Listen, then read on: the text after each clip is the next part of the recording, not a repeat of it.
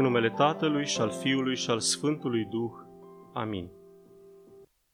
Și precum voiți să vă facă vouă oamenii, asemenea faceți-le și voilor. Fiți milostivi, așa cum și Tatăl vostru este milostiv. Sunt versetele 31 și 36 ale pericopei evanghelice de astăzi, care ne vine de la evanghelistul Luca, din capitolul 3, 6, versetele de la 31 până la 36. Ne aflăm în duminica a 19-a după Rusalii și avem în față o pericopă intitulată Predica de pe munte, iubirea vrășmașilor. Ca și o primă observație, predica de pe munte reprezintă un adevărat cod comportamental al creștinilor și a avut loc, această predică, această cuvântare a Domnului a avut loc deasupra lacului Genizaret sau a Mării Galilei despre care vorbisem acum o săptămână. Astăzi, să știți că nu vom merge pe drumul deja obișnuit al exegezei text, textului scripturistic, ci vom urma calea unei meditații sau unei introspecții în marja lui.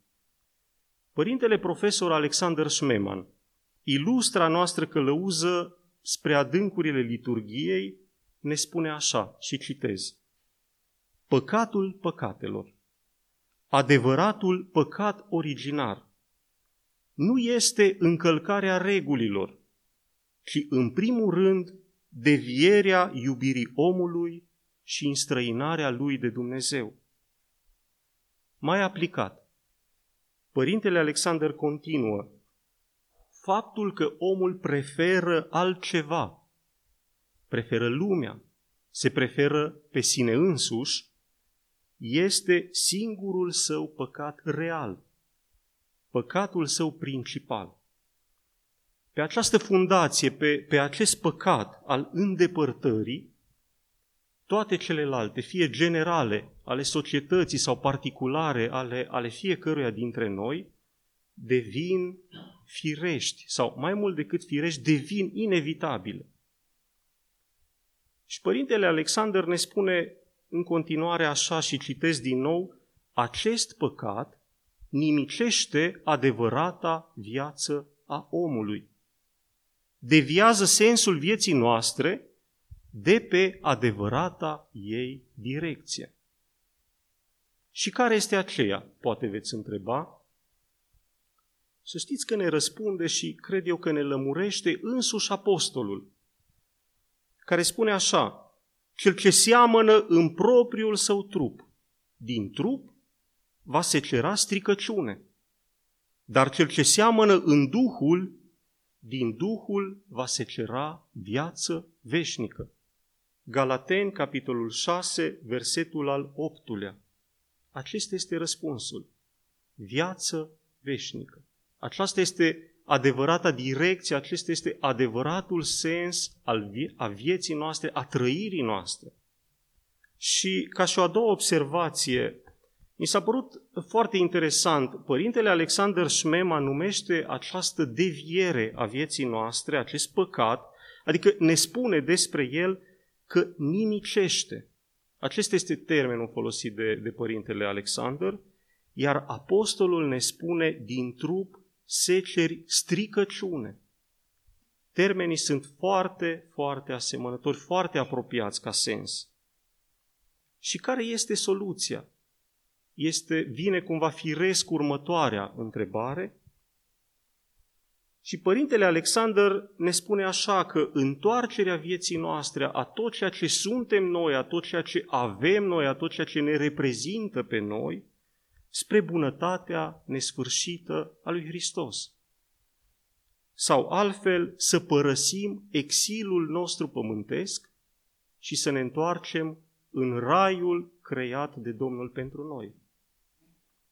Iar apostolul completează și el semănând în Duh, din Duh vom culege roade. Că toți suntem în aceste zile la, la sărbătoarea noastră pârga roadelor.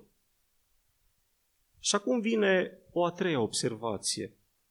Tocmai din acest motiv ne vorbește Domnul despre iubirea de aproapele.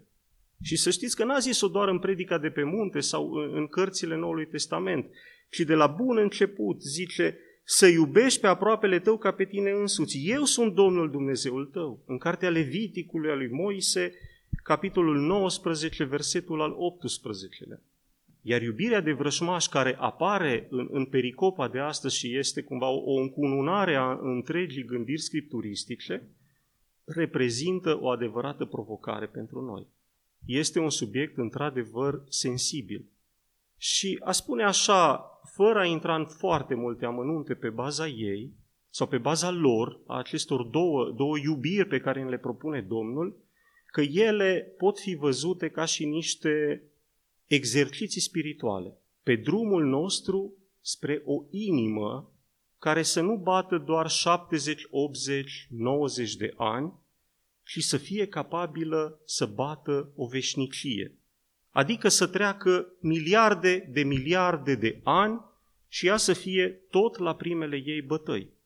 O să vă rog acum să vă imaginați într-un exercițiu al, al minții și al, al imaginației dumneavoastră o astfel de inimă veșnică, plină de singurătate, plină de egocentrism, de umbre și pete, funcționând la nesfârșit. Ar fi, cred, ca și o, o gaură neagră în spațiul cosmic, absorbind orice materie vie din jur. Și apoi, o astfel de inimă veșnică, plină de iubire, plină de, de compasiune, de lumină sau de căldură, comportându-se cu generozitatea unui soare care încălzește în mod gratuit toate planetele, că toți suntem în, într-o perioadă în care discutăm foarte mult de energie.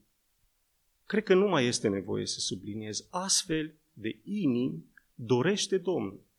Adică în împărăția lui veșnică să fie inimi care pulsează pentru ceilalți, nu care pulsează pentru sine însuși.